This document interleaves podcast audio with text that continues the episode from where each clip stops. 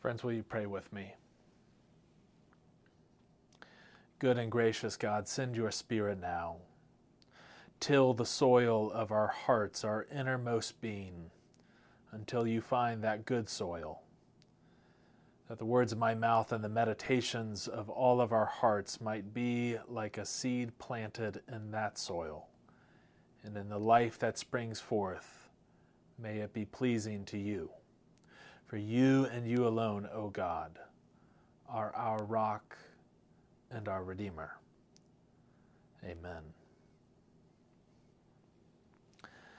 So I want to start today by inviting you to imagine the face of someone in your mind who you struggle to find uh, any good in.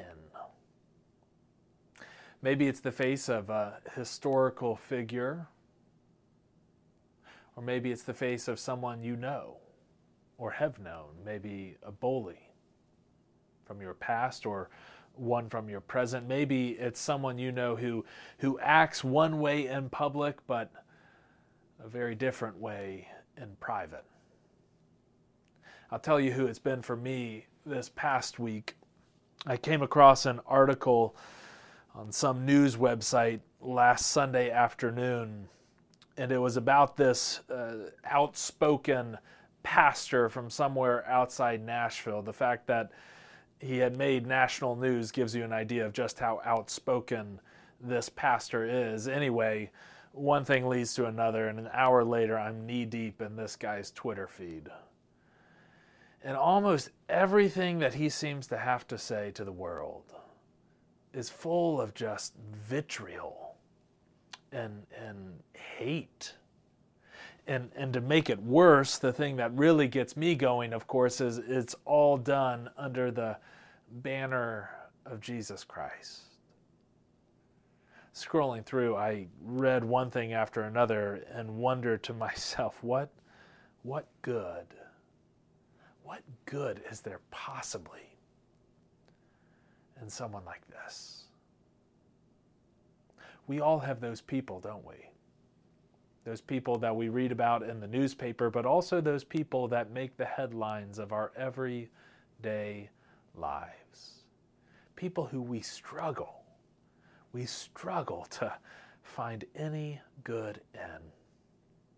But what if I told you that Jesus, Jesus sees things a little differently? There are a lot of different ways to view this parable, and no doubt many of you have heard more than one sermon on the parable of the sower.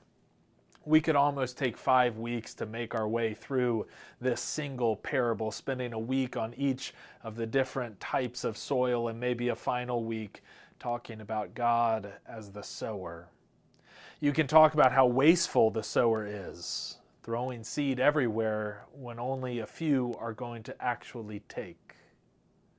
You can read this parable and spend time pondering the mystery of how so much of life seems to grow unseen underneath the surface as roots reach deep down into the dark ground. But as I read the parable this week, something else struck me. I, I sat there reading it, thinking about Jesus, of course, as the sower, spreading the seed. But typically, I think I've read this parable and I think about each of the soil types as being a different kind of person. Some people are going to get it and some people aren't, right?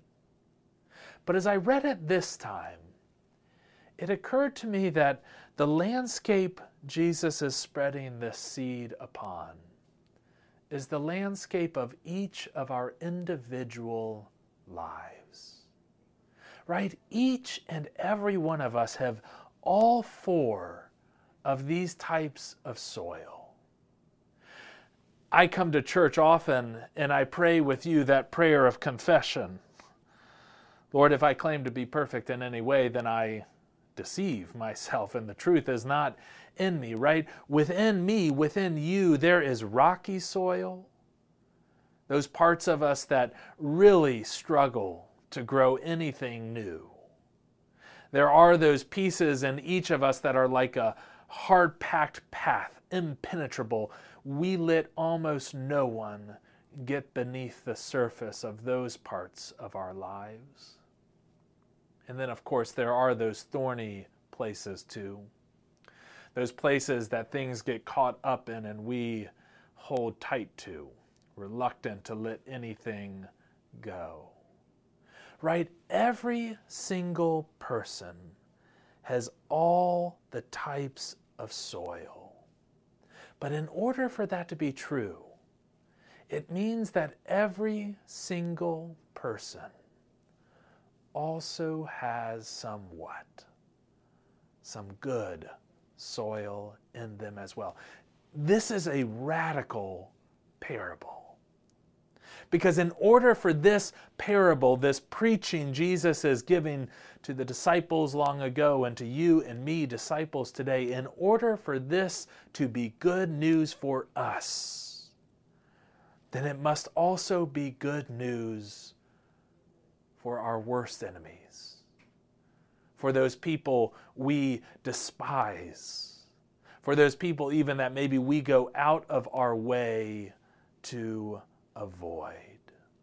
In order for this parable to be good news for us, then it also has to be good news for them as well.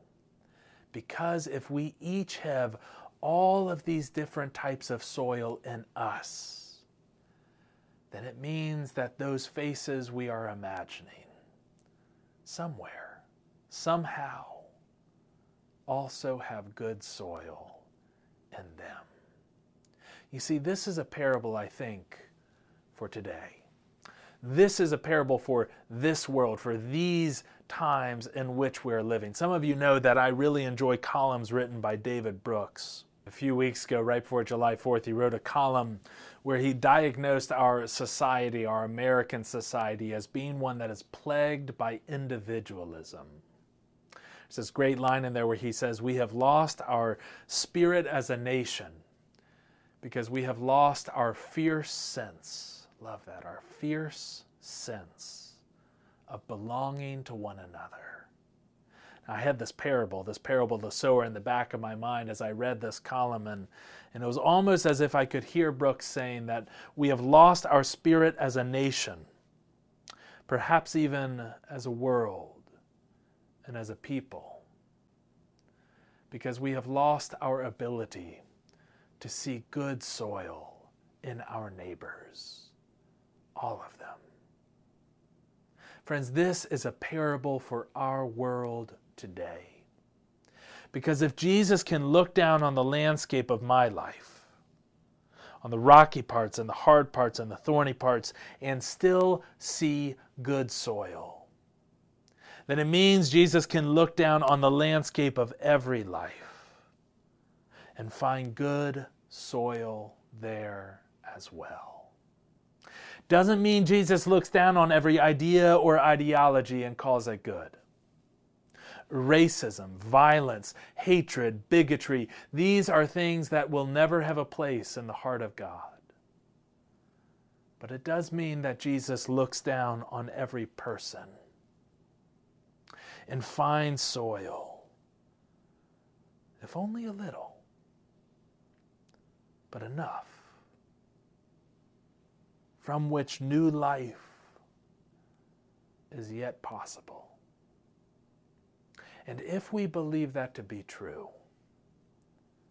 then, friends, we have to live like it we have to model for this world, which is indeed plagued by so many things, what it looks like to disagree without demeaning.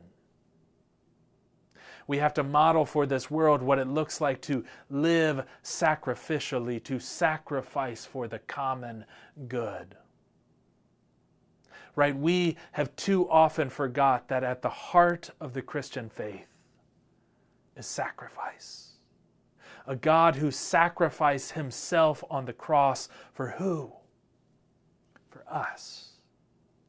You and I, we are called to do likewise, to sacrifice our own well being, our own comfort for the well being of of others. We have to live like we believe that it is true that there is good soil in every person. And foremost, what that means is that we have to love others. We don't always have to like them, but we do have to love them. So imagine that face once more. Maybe it's a face that's familiar to many of us. Or maybe it's a face that's familiar only to you. Maybe it's your face. So, Alan, you're, you're telling me, you're telling me that I have to find good soil in this person. I got you right there? Well, I'm not telling you that. But someone is. Friends, in the name of the Father, and of the Son, and of the Holy Spirit, amen.